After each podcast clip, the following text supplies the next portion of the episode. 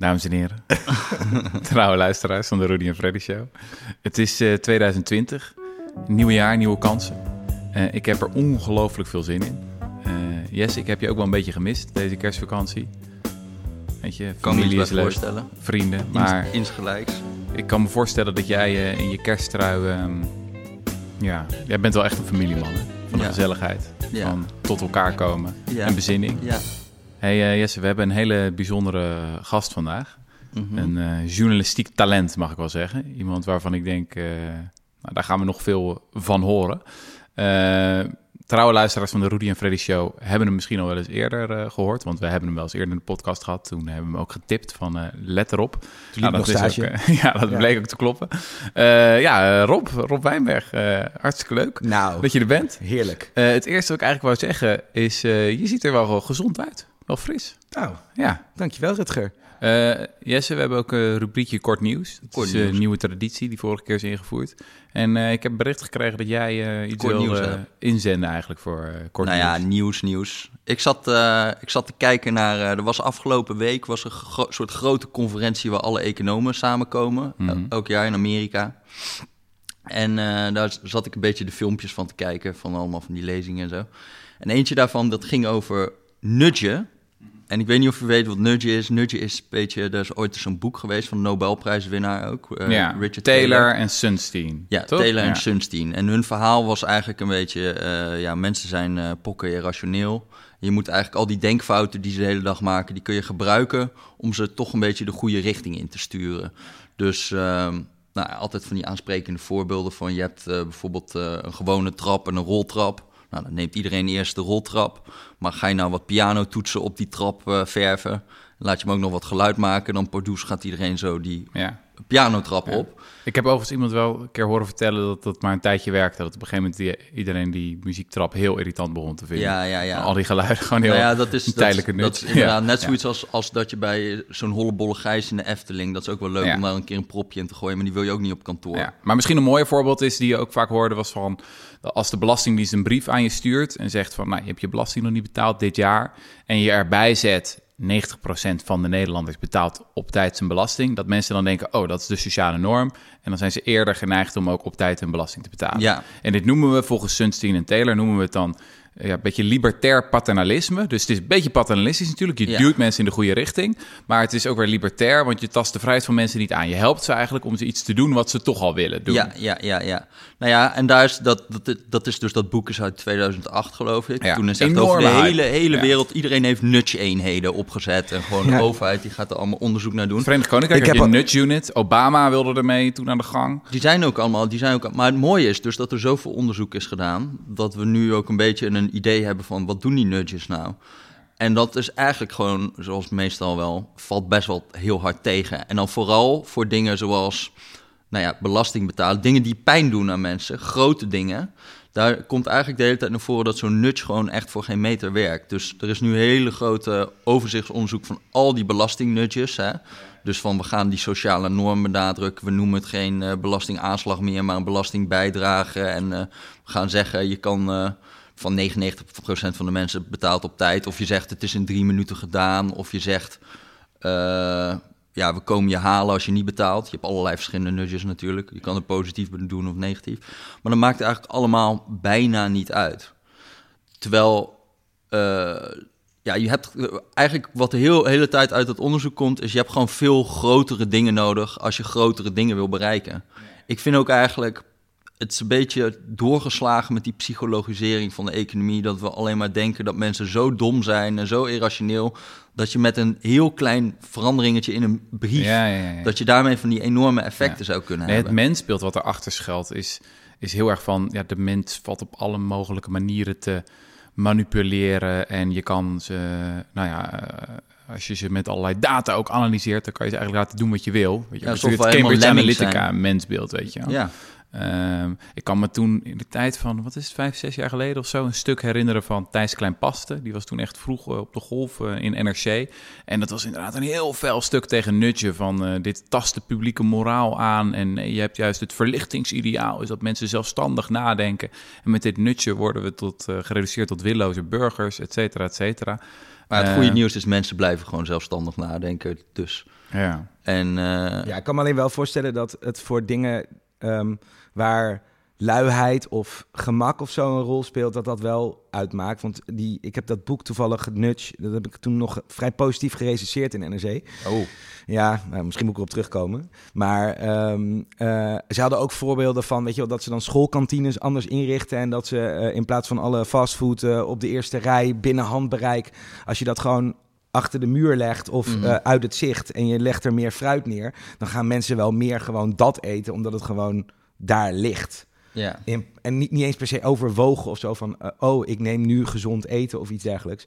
Maar mensen zijn natuurlijk ook gewoon doen wat er beschikbaar is of zo. De beschikbaarheidsbias, om, om maar zo te zeggen. Ja. Daar werkt het volgens mij, denk ik, wel een beetje. Maar ook daar, want eh, kijk, deze weet ik niet specifiek hoor. Maar heel veel van dat boek zijn ook heel veel van die wetenschap waar het op gebaseerd is, valt een beetje helemaal uiteen. Dat is heel veel van dat sociaal-psychologische onderzoek, wat allemaal een beetje onder vuur ligt. Omdat dat Ja. allemaal gerepliceerd wordt, nog een keer overgedaan met grotere testgroepen.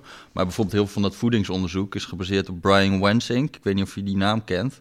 Dat is zo'n man als voedingshoogleraar uit Cornell University. En die is eigenlijk heel hard door de mand gevallen, omdat hij het is een beetje de vraag of hij niet gewoon allemaal data fabuleerde. En Echt? die had eigenlijk een eindeloze stroom van allemaal van dit soort onderzoek van...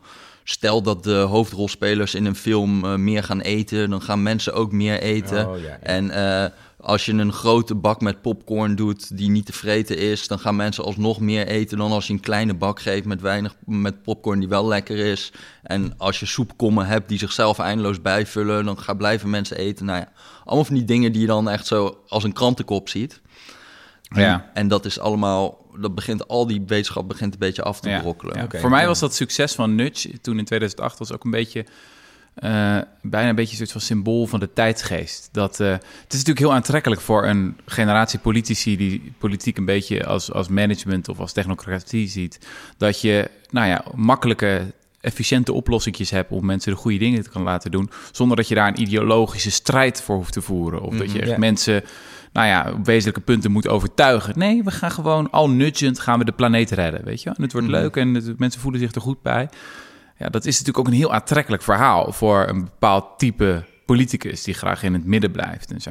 Dus voor dat idee had ik ook een beetje dat die enorme populariteit van het boek daar, eh, daaruit voortkwam. Ja, je Ja. hoeft ook niks te verbieden of op te leggen of wat dan ook. Ja. Ja, Ja, mensen ja, ja. mogen het zelf geen kiezen, offers te brengen. Het is gewoon allemaal. Nee, fijn en prettig. Beetje, Ja. beetje zacht, zachtzinnige opvoeding. Ja. Maar goed, dat was dus ook op die conferentie. Om nog even, die, daar zeiden mensen eigenlijk, we moeten gewoon weer even terug naar een beetje het klassiek economisch repertoire. Verbieden, eh, belasten en eh, subsidies.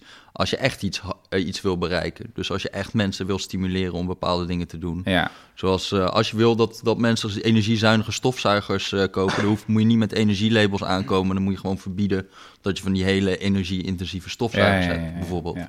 Wat niet Ja, zegt dat je niet mag nutje. Ik bedoel, op zich, als je een heel klein effect kan realiseren met één heel zinnetje toevoegen. kosteneffectief. Ja, Dus dat is het kost goed. niks. Maar zijn belastingen dan, hoe zijn belastingen dan geen nutjes? Ik bedoel, dan zeg je er ook van hogere prijs, dan nemen mensen er minder van. Of lagere prijzen nemen mensen er meer van.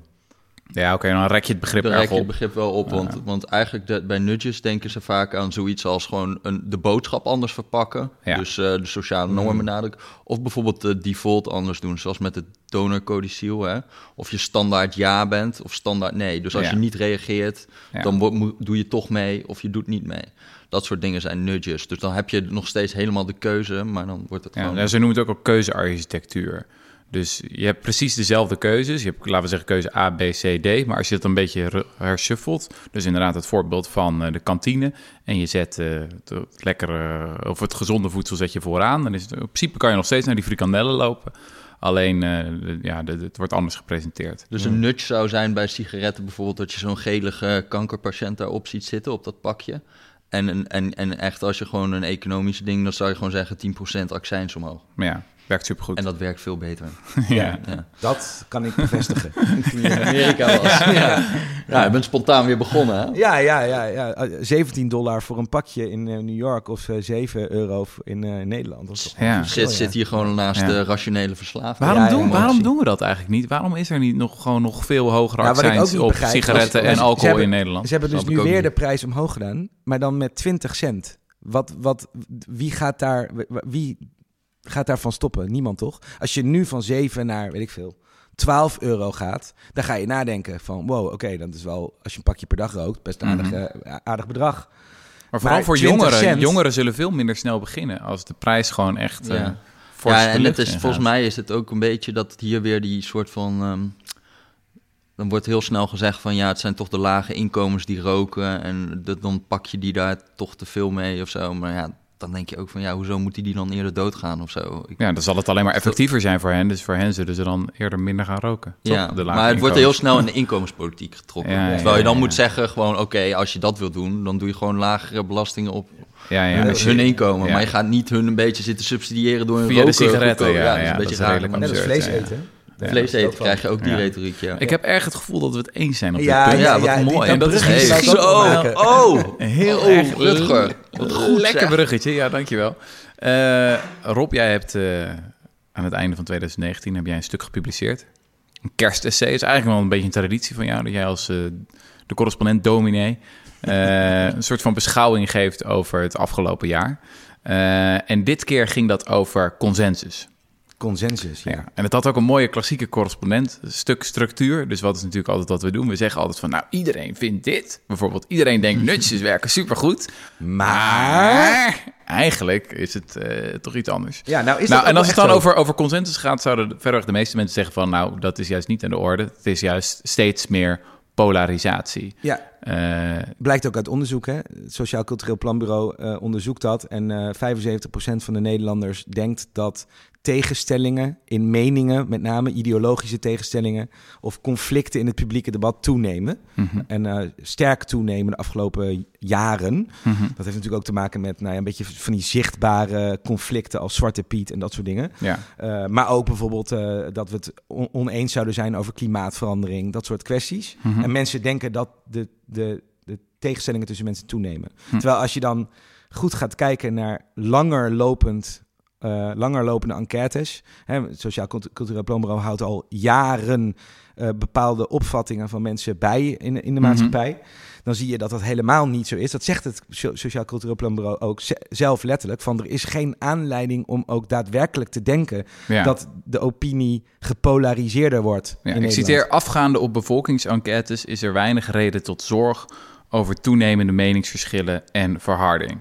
Nee, inderdaad. Sterker nog, ehm, je ziet ehm, tussen zeg maar de uitersten, en dat, dat wou ik eigenlijk met dit stuk meer laten zien. Je hebt een soort randen in het publieke debat, de extremen. Hè, dus eh, het groepje dat eh, volstrekt ontkent dat klimaatverandering plaatsvindt of door de mens wordt veroorzaakt, wat dan ook. Of ehm, eh, weet ik veel, mensen die zeggen "A- alle grenzen moeten dicht of de, de wereld gaat ten onder aan de islam. Dat soort randen, die, die zijn heel vocaal. Die, die zijn ook heel zichtbaar op Twitter, op tv. Met name in talkshows, weet je wel. Mhm. Hebben we het wel vaker over gehad in Jinek of Pauw of dat soort talkshows. Dan moet er altijd een tegengeluid aan tafel. Eh, want eh, het idee is, als je het te veel met elkaar eens bent, is dat geen interessante Ja. televisie. Nee, de talkshow presenteert de wereld altijd 50-50. Zeg Ja. maar, een soort het ene standpunt, het andere standpunt. Terwijl het no- zelden een representatieve weergave is van hoe het werkelijk zit. Ik kan Ja. me een aflevering van eh, John Oliver herinneren... dat hij dacht, ik ga een soort van het klimaatdebat... ga ik statistisch repre- representatief weergeven... En toen had hij dus, nou ja, één klimaatskepticus, die een beetje... nou, En toen ging hij, weet ik veel, 97 wetenschappers ernaast zetten... van zo zou het er eigenlijk moeten uitzien. Ja, Maar in werkelijkheid is het altijd één op één. Ja, en dat, dat wordt nog is een 50-50. erger gemaakt, denk ik, omdat eh, eh, talkshows en tv en redacties en zo natuurlijk ook heel erg naar eh, sociale media kijken. Nou, die algoritmes op sociale media zijn aantoonbaar. Kan je, zijn die, neigen die naar extreme posities? Dus er is Mhm. bijvoorbeeld ook een, een onderzoek geweest in Amerika. Hebben ze gekeken naar wie produceren nou eigenlijk de meeste tweets in, in de Verenigde Staten. Nou, blijkt dat ongeveer 90% van alle tweets en 95% van alle tweets met politieke inhoud, dus dan filteren ze het op eh, dingen als Trump of Congress of dat soort dingen, Mhm.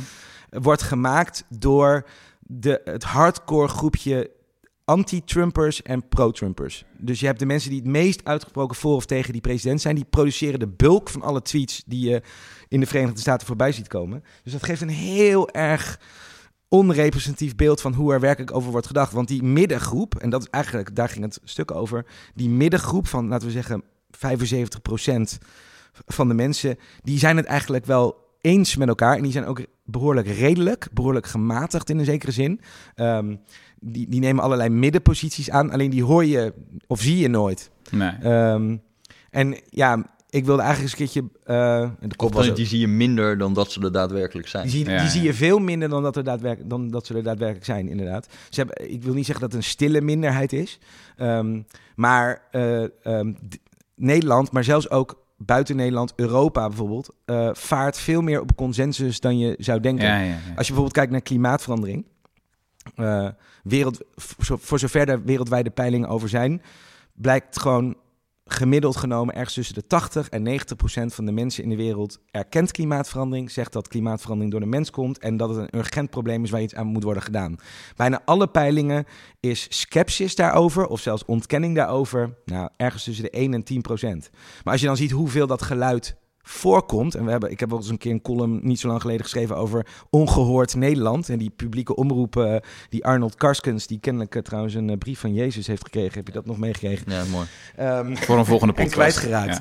Ja. Ehm, dat, die, ehm, eh, dat hij zegt van dat geluid wordt nauwelijks gehoord. Dat geluid wordt veel te veel gehoord, zou je kunnen zeggen. Ja. Eh, en eh, het geluid dat er veel meer overeenstemming is over dat soort kwesties, hoor je bijna nooit. Ja, ja, ja. Maar Dus het is ook, wij doen, we maken dat er zelf ook naar, heb ik het idee. Ik denk dat Mhm. iets wat heel onderschat is, is gewoon de haatklik. Zoals jij zegt nu over dat Arnold Karskens een brief van Jezus hebt Ja. gekregen. Jij hebt blijkbaar dat artikel aangeklikt en jij hebt het gelezen. Ja, Waar gaat die shit over? ja nergens over. Het gaat over gewoon een man die wij niet aardig vinden en dan gaan we daarop, gaan, gaan we daarop haten. En daardoor, kom, daardoor denken eigenlijk die kranten, iedereen die nieuws produceert, denkt ook weer, wow, we moeten hier meer van maken, want Ja. dit, dit werkt heel erg goed. Want wij gaan ons eraan ergeren, daarom gaan we het lezen.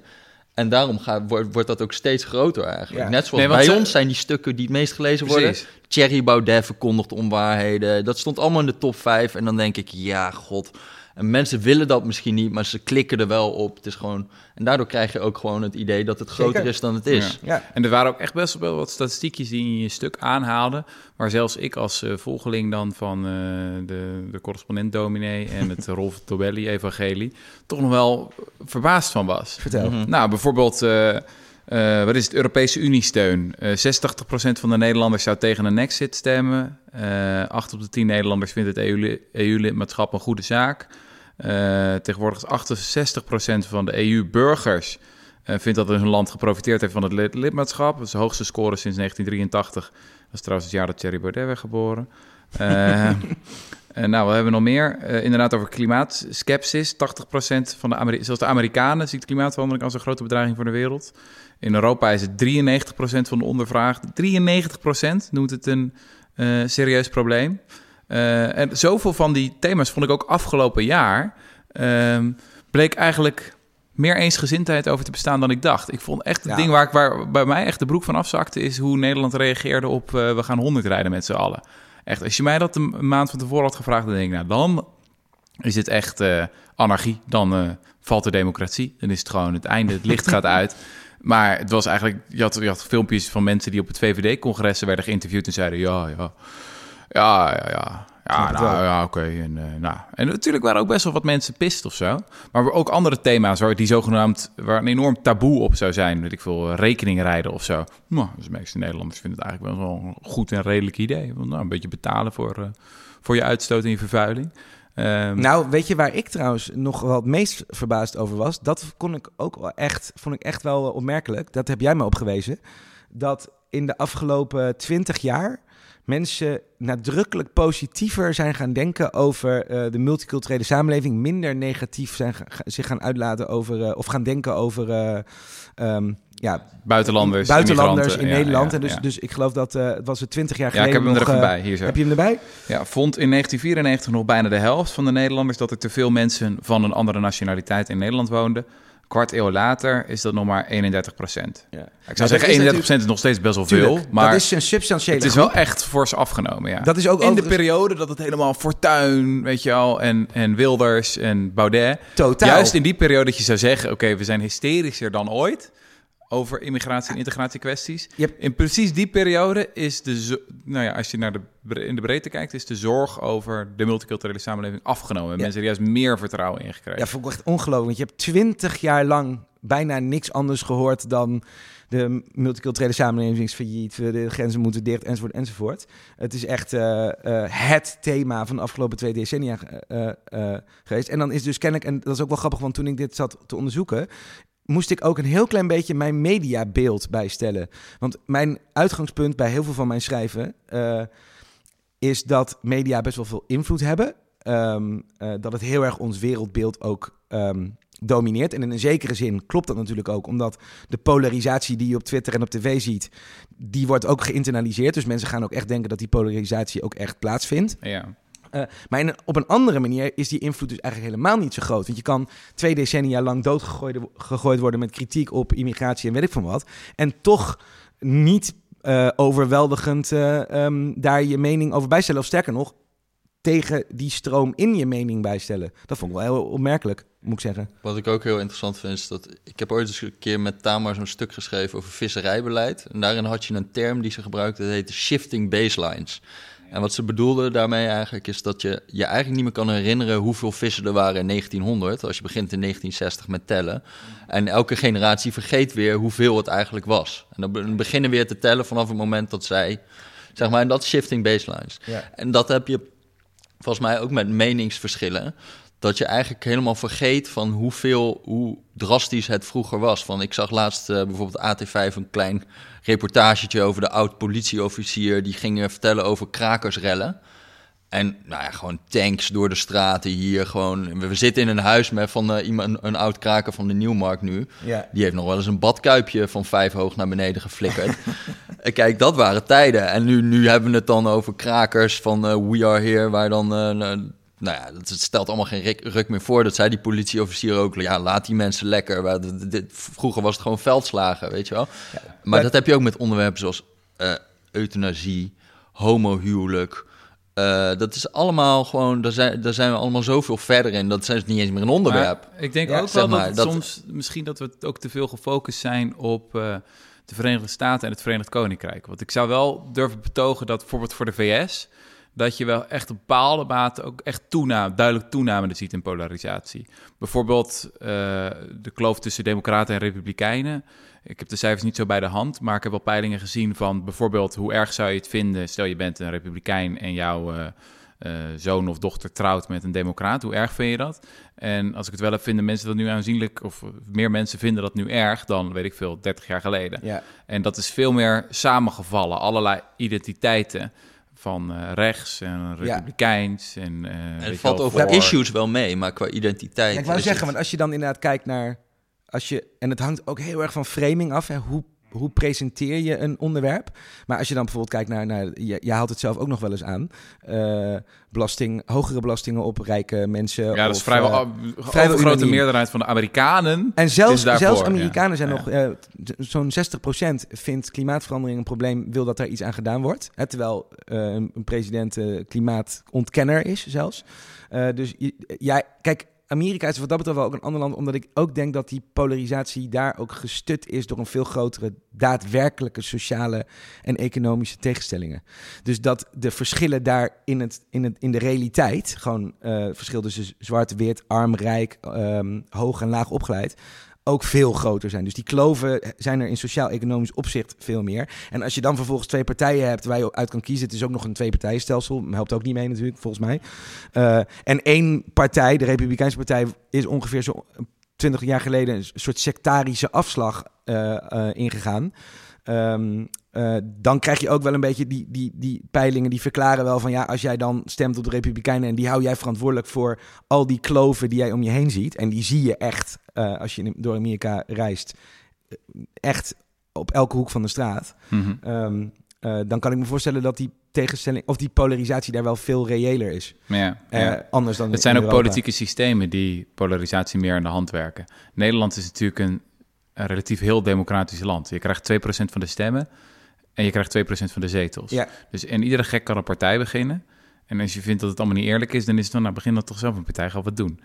Terwijl in de VS en het Verenigd Koninkrijk, ik zat ook weer naar de laatste verkiezingen in het Verenigd Koninkrijk, dan zit je echt geschokt te kijken naar die, uh, naar die cijfers. Dat uh, bijvoorbeeld het aantal stemmen dat nodig is om een zetel te krijgen in het Britse parlement. Nou ja, voor de conservatieven is dat, wat is het, 30, 35.000, zoiets. En dat, dat komt dus omdat ze gewoon in allerlei districten hebben ze dan net de winst gehaald. Ja. Terwijl bijvoorbeeld de Groenen, die hebben eigenlijk bijna altijd maar één zetel. Caroline Lucas is dat. Nou, en die heeft daar 850.000 stemmen voor gekregen. Uh, maar dus het is gewoon een, dat districtenstelsel maakt het, ja, het nogal ondemocratisch, zou je goed kunnen betogen. En polariseert het dus steeds in, in twee partijen, in dit geval de Labour en, en de conservatieven. Waar de mensen ook het gevoel krijgen van, weet je wel, het is kamp A, het is kamp B. Ik vind dat altijd, mensen zitten altijd te klagen over versplintering in de Nederlandse politiek. Dan denk ik, nee, dat is een feest. versplintering is, een geschenk. Versplintering is democratie. Dat betekent dat iedere gek zijn partijtje kan beginnen. Dat is hartstikke goed. En het is toch fantastisch dat we nu een kabinet hebben met vier partijen. Vier partijen. Echt, in het buitenland zijn ze soms al geschokt over het idee dat je überhaupt een coalitie kan hebben. God, je zal toch maar met elkaar moeten praten. Je zal toch maar compromissen moeten sluiten. maar in Nederland hebben we vier partijen en die doen het eigenlijk best wel lekker. En hoe goed dat lukt, hè? want daar heb jij me op gewezen, Jesse. Uiteindelijk heb ik dit stuk helemaal niet geschreven.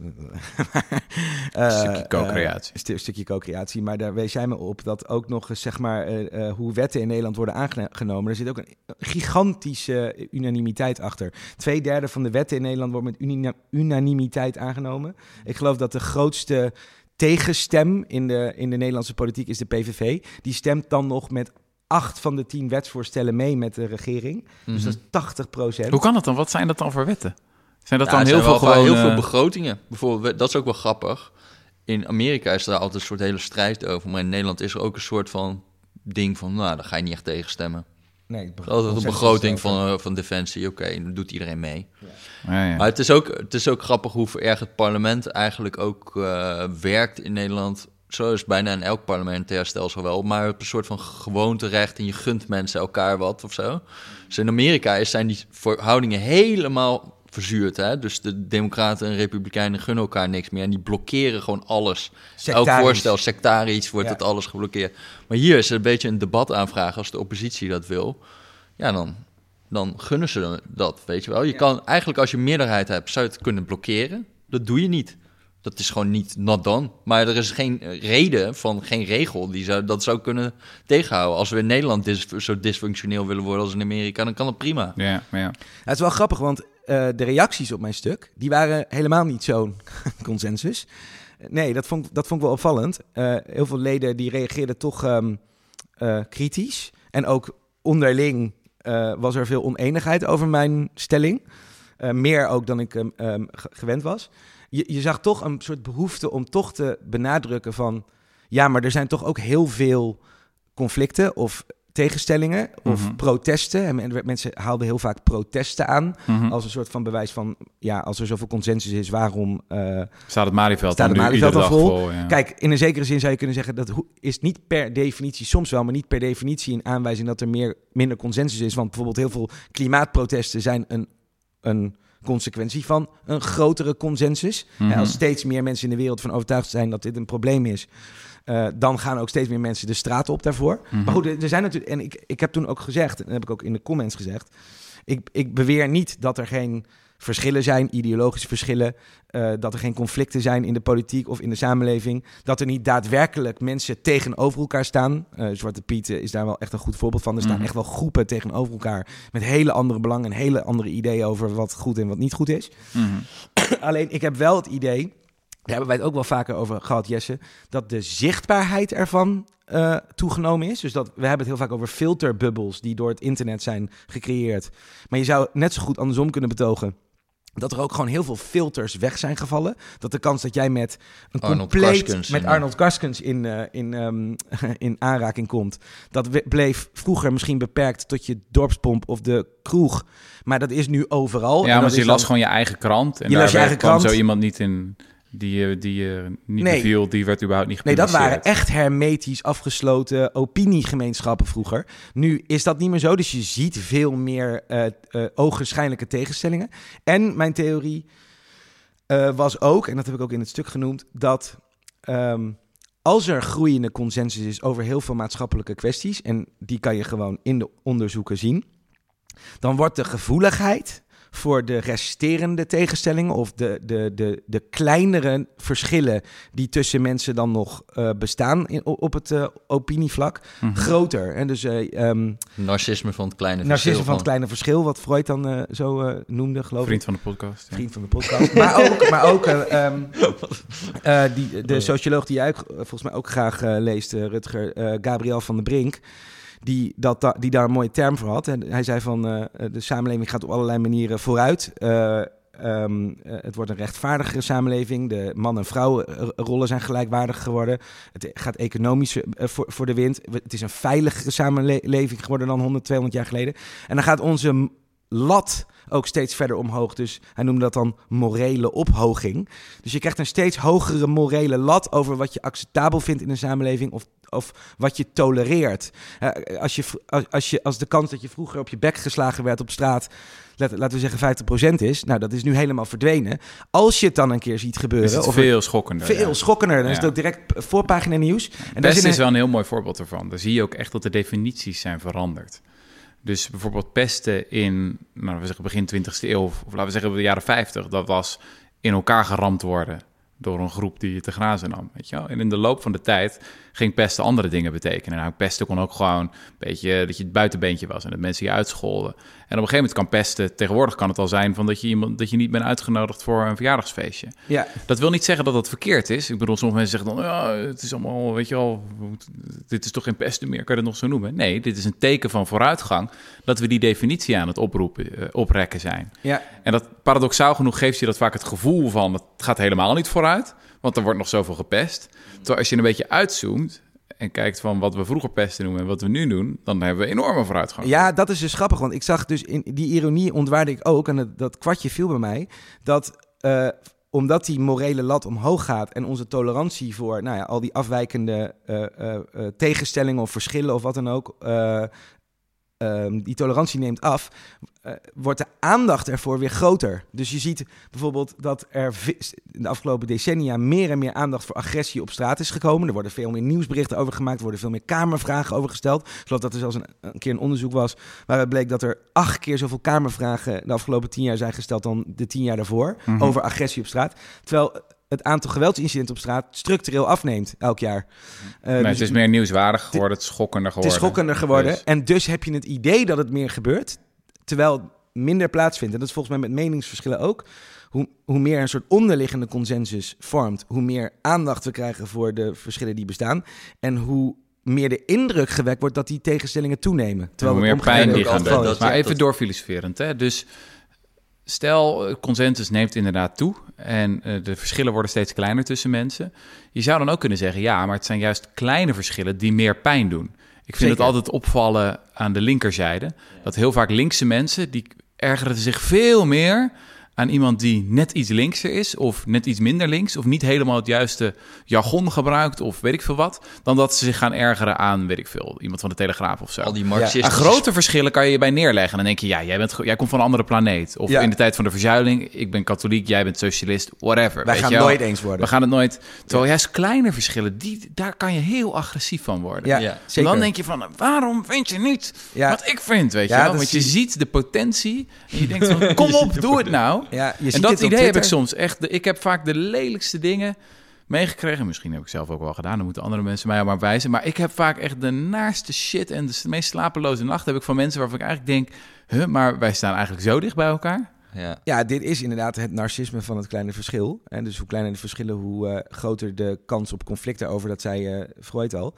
En ik, er waren een paar leden onder mijn stuk, die vond ik ook een goede vraag stellen. Want die zeiden ook van, oké, laten we zeggen, dit, dit klopt. Ik ben het met je eens. En eh, ehm, die consensus eh, is er dan.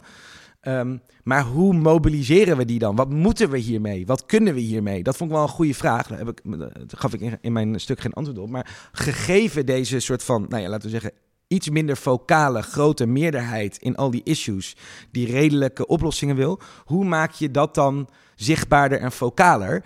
In plaats van dat inderdaad in die groep allemaal mensen elkaar de tent uitvechten om niks eigenlijk, om marginale verschillen. Dat, is wel, dat vind ik wel een hele goede vraag. Want je wil eigenlijk, als je die consensus is, is mooi, maar als je hem wil munten of politiek ook wil ehm, sterk wil maken. Kijk, in een zekere zin ehm, is die verdeeldheid. Daar hebben bepaalde politieke stromingen baat bij. Het idee dat mensen tegenover elkaar staan. Het idee dat je niet gehoord wordt. Uh, het, het, idee dat jij uh, uh, gemarginaliseerd wordt en dingen wordt afgepakt door, door die mensen die totaal anders zijn dan jij. Dat wij zij denken, daar, daar hebben gewoon bepaalde politieke partijen baat bij hoe materialiseer je dan um, de consensus waar wij dan trots op, over constateren dat die er is, voor politiek sterke agenda's? Dat is natuurlijk een goede vraag. Ja, ik heb daar geen antwoord op. Nu hoopte ik al dat. nee, ja. Nou, er zijn voorbeelden van dat mensen zich ineens realiseren van... hé, hey, wacht, we zijn in de meerderheid. Ik vind het vuurwerkverbod vind ik een, vind ik een wel treffend voorbeeld. Het lijkt nu een soort van alsof ineens Nederlanders ja, nee, zich beseffen van... oh, wacht, dit kan gewoon. Eigenlijk, dit kan gewoon. We kunnen het gewoon verbieden. En echt verreweg, de meeste mensen willen dat ook. Uh, zullen we dat dan doen? Terwijl dat kon jaren eerder natuurlijk ook al. En het is echt niet zo dat, dat het dan ineens zo erg verschoven is. Het lijkt meer alsof er een soort van... Ik weet niet precies wat de verklaring is. Maar alsof mensen wakker zijn geworden. En ineens het besef hebben van... Wacht, we zijn eigenlijk wel met heel veel. En we kunnen dit ja, gewoon ja, ja. Was doen. een dikke meerderheid voor. Dat had mij ook verbaasd, eerlijk gezegd hoor. Ik had ook... Dit was echt zo'n onderwerp waarvan je niet dacht dat... Uh, dat er zoveel, dat mensen, er zoveel mensen voor Ook waren. weer inderdaad al die VVD-burgemeesters bijvoorbeeld. En ook gewoon nu veel mensen ter rechterzijde... die vanuit law and order overwegingen zeggen van...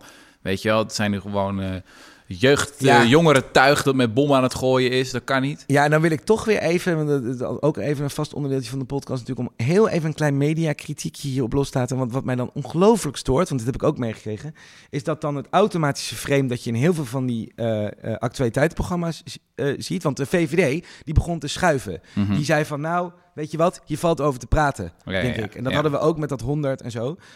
en hier gebeurt dat weer, dat, dat, dat ze dat dan wordt aangevreven als onprincipieel, ze draaien, uh, je kunt geen afspraken met ze maken. Ik snap echt wel dat je op bepaalde fundamentele, weet ik veel, filosofische uitgangspunten, uitgangspunten geen compromissen moet maken, omdat je dan onbetrouwbaar wordt. Maar bij dit soort dingen, als je dan denkt, oké, dit was vroeger niet haalbaar, nu zijn, er, nu, zijn, nu zijn we 10, 20 jaar verder, er zijn weer zoveel incidenten, dat teletext staat elke januari, staat dat vol met... De, de, grootste oorlogsberichten die ons land in 70 jaar heeft gehad. Het is echt, het is echt bizar. Nederland staat dan in brand, lijkt het wel. Er is meer consensus over. Er is brede steun voor. Dan mogen ze toch veranderen van mening. Ik snap niet waarom dat dan zo ja. wordt aangevreven. Nee, stop. Ja, stop. Ja. Ze luisteren. Ja, inderdaad. Ja. Goed. Um, als nog één kritiekpuntje op wat, wat ik wel dacht... is bij heel veel van die um, consensus die er is... Als je, als je het zo vaag maakt, zoals in heel veel van die peilingen van geloven we in klimaatverandering. Ja, geloof is goedkoop, zeg maar. Mm. Het is wel dat het punt pas komt als je. Je merkt gewoon, uh, zoals met stikstof. Dan ga je, als je mensen vraagt: moeten we iets aan stikstof doen? Zeggen ze ja. Moeten we de veestapel afweren? Nee. Moeten we 100 gaan rijden? Nee. Snap je? Het is ja. wel pas op het punt dat de afruil komt. Dan wordt ja. het, dan wordt het uh, duur om iets ja. te geloven. Een mening hebben is gratis. En daar, een mening hebben is gratis. Net zoals klimaatverandering denk ik ook, ja, leuk die consensus. Maar als we zeggen, we gaan je huis in en we gaan het gas eraf halen, dan houdt het in één keer wel snel op. Ja. Zeg maar, als je het concreet gaat maken. Ik zie dat ook, nu ben ik net zo'n verhaal over die toeslagenaffaire bezig. Daar is de hele tijd de oproep van, we moeten meer doen aan fraudebestrijding. Consensus over.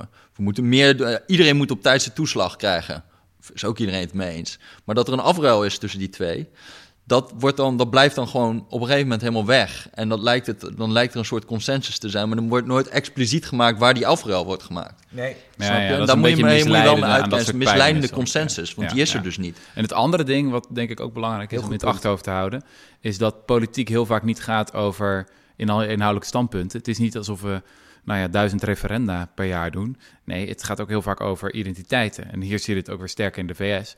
Ik kan me best een universum voorstellen waarin klimaatverandering niet een links, maar een republikeins thema was geworden. Of een rechtsthema was geworden. Je kan best wel goed een soort van conservatieve waarden bedenken. Bijvoorbeeld respect voor wat al lang bestaat. Uh, voor, um, voor de aarde, uh, die national parks en zo in ja, Amerika zijn door republikeinen ja. begonnen. Sterker nog, de, de uh, hoe zeg je dat? De conservation, conver, conservation movement. Ja, zo heet heeft, het al bijna. Ja, wortels in, in, in eerder rechtspolitiek denken dan in links. Het is, ja. het is pas in de, wat is het, sinds de jaren 60, 70 of zo, is het meer de linkse kant op gegaan. Um, en dan lijkt het een soort van, oké, okay, mensen zijn het daarover eens of juist niet over eens. Maar heel vaak gaat het niet over de standpunten, maar meer over bij welke bij welke club hoor je of zo. En als je bij die, die, bij die club je inschrijft, dan krijg je allemaal standpunten er, erbij, weet je wel. En dan vind je daar de argumenten wel bij, of de onderzoekjes of de studies, weet ik veel wat. Uh, terwijl waar het in feite over gaat, is ja, bij welk team zit je. Ja, dat is wel het is grappig, want dat is wel een goed punt. Dat aan de ene kant meningen zijn gratis, dus, dus dat kan je makkelijk hebben en dat kan je makkelijk overschatten. Ik denk ook trouwens dat meningen in een zekere zin überhaupt over, worden overschat. Gewoon de aandacht daarvoor. Ja, dat het heel erg gaat over wat vinden wij. Terwijl inderdaad het veel meer de vraag is wat doen we of wat zijn we bereid te doen. Dan moet ik er wel bij zeggen, jij liet mij toevallig, volgens mij heb je daar zelfs een stukje over geschreven. Uh, jij liet mij wel een keer zien dat op, juist op het punt van klimaatverandering ook de markten, hè, dus als je daar dan je geld op moet gaan inzetten, ook gewoon uitwijzen dat mensen zeggen klimaatverandering bestaat en als ik nu um, mijn investering moet doen. Uh, uh, Vind ik een geloofwaardige peiling eigenlijk. Ja, is een geloofwaardige peiling. Maar daar komt dus eigenlijk hetzelfde uit. Dus als je mensen ja, ja, naar hun mening of naar hun beleggingsstrategie, zeggen. Maar dat is of het bestaat, hè? maar op wat je eraan moet doen, dat is een tweede. Nee, tuurlijk, tuurlijk. Maar zelfs daar denk ik wel van dat in de alledaagse praktijk komen mensen veel sneller tot, um, ja, tot, tot, tot werkbare samenwerking en overeenstemming. En, eh, want mensen hoeven ook niet. Mensen zijn ook niet zo ideologisch verbonden aan hun uh, standpunten als dat vaak lijkt. Ze zijn veel flexibeler in wat ze willen inleveren of niet. Maar dat is ook vaak gekoppeld wel weer aan identiteiten hoor. Want ik heb, ik wat ik heel interessant vond in die peiling in Amerika was... je had op een gegeven moment de National Football League, dat is daar hun grote voetbal. En daar had Trump ging in één keer een oorlog beginnen tegen de National Football League. God mag weten waarom, maar dat, dat doet hij dan. En uh, toen, uh, toen hadden ze gewoon zeg maar gekeken naar approval ratings van de National Football League tussen Republikeinen en Democraten. Nooit had iemand daar een mening, nooit een verschil tussen die twee, zeg maar. Het was gewoon. En in één keer echt bizarre disapproval ratings onder Republikeinen van de National Football League. Ja. En ja, die meningen die switchen dus ook heel erg voor waar, zo'n, waar zo iemand, uh, een, politiek leider, dan zegt van oké, nu hoort bij deze identiteit hoort dat je dit vindt. En dus als je gewoon alleen naar peilingen kijkt, dan zie je niet echt hoe makkelijk het is om al die meningen ook weer te doen veranderen. Nee, Net zoals al die, al die dingen, al die dingen waar morele vooruitgang is, van euthanasie en uh, homohuwelijk en weet ik veel wat. Ja, dat is ook gewoon. Uh, die meningen bleken ook veel flexibeler dan je ooit zou denken. Ja. ja. hey, uh, kameraden. Ja, oh, we moeten stoppen. Hè. Jij moet ook nog, nog even een vooruitblik op 2020. 2019 was het jaar van protesten. Het jaar waarin een aantal uh, belangrijke thema's hoog op de agenda kwamen. Ik denk bijvoorbeeld aan de stikstofdiscussie. Er zijn een paar maatregelen al aangekondigd. Bijvoorbeeld uh, van we gaan van 130 naar 100. En uh, op een gegeven moment leek het, weet je, iedere dag stond het Malieveld vol met iemand. Er is iemand wel aan het protesteren. Wat ik ook interessant vond, is dat eigenlijk nog niks begonnen is. Weet je, het is heel veel maatregelen moeten nog komen. Het Urgenda-fonds bijvoorbeeld is bekrachtigd door de staat. Nou, er gaat een heel pakket moeten komen dit jaar. En dat gaat, wat is het? Hoeveel? 9, 9 megaton? Gaan gewoon recht inkopen, denk ik. Gaan recht inkopen. Maar uh, het klimaatakkoord, er moeten op, op heel veel van die dingen moeten toch dingen concreter worden. En dan denk ik nog wel eens van, nou ja, hoe, hoe, dan gaan we er misschien nog wel wat meer polarisatie zien. Als mensen gaan merken van, op, zo'n dossier van wat het, uh, wat het uh, concreet gaat betekenen, wat we moeten gaan doen. Ja, mensen gaan het voelen. Het is makkelijk eens zijn als je consequenties kunt vooruitschuiven en zo. Ja, dat is waar. Maar ik ben daar eigenlijk wel hoopvol over. Ik, ik, ik, ik, weet niet waar dat door komt, maar uh, ik heb een beetje zo'n pendule opvatting van politiek. Dus dat het vaak de ene kant op, schuif, eh, op zwaait en dan daarna weer de andere kant. We hebben nu best wel tien jaar gewoon een vrij vermoeiende conservatieve uh, nativism, hè, om dat gehad. Ja. Ik heb nu toch het gevoel, uh, en ja, dat hangt natuurlijk, pin me er niet op vast, want voor het wet wordt Trump uh, opnieuw verkozen en dan zit we weer anders. Maar ik heb nu het gevoel dat we een positiever decennium ingaan. Jij niet? Nou ja, om nog even met een downer te eindigen. Oh. Ik las, uh, nee, Rutger. Nou, maar ik las, e- ik las echt een goed stuk in de New Statesman van een Britse journalist die heel goed is, uh, Helen uh, Lewis. Die lees ik graag. En die had een stuk over waarom heel veel uh, linkse of mensen van de, die Labour aanhingen... en vooral op Twitter het idee hadden dat ze gingen winnen, de verkiezingen. Die ze dramatisch hebben verloren en alle peilingen weten er ook uit. Maar die hadden gewoon een heel media-ecosysteem om zich heen gebouwd. Die zeiden van, ah, Corbyn, ah, dat kan wel eens iets bijzonders gaan gebeuren. Dit is wel echt, hij heeft ah, toch wel een hele goede kans en het wordt onderschat en zo. Dus daar ben ik soms nog eens een beetje bang voor. Van, uh, ja, welk, welk informatiesysteem heb je om jezelf heen gebouwd? Dus ik herken het heel erg. Ik heb ook heel erg het gevoel dat hoop in de lucht hangt. Op allerlei thema's die mij aan het hart gaan. Zeker klimaatverandering. Maar dat stuk zet me ook alweer aan het denken. Want, uh, nou ja, bijvoorbeeld zo'n medium als... als uh, Twitter is niet bepaald representatief voor de rest. En op die pessimistische noot. Fantastisch toch? Oké, okay, uh, het ook eens mensen. Oké, okay, tabé.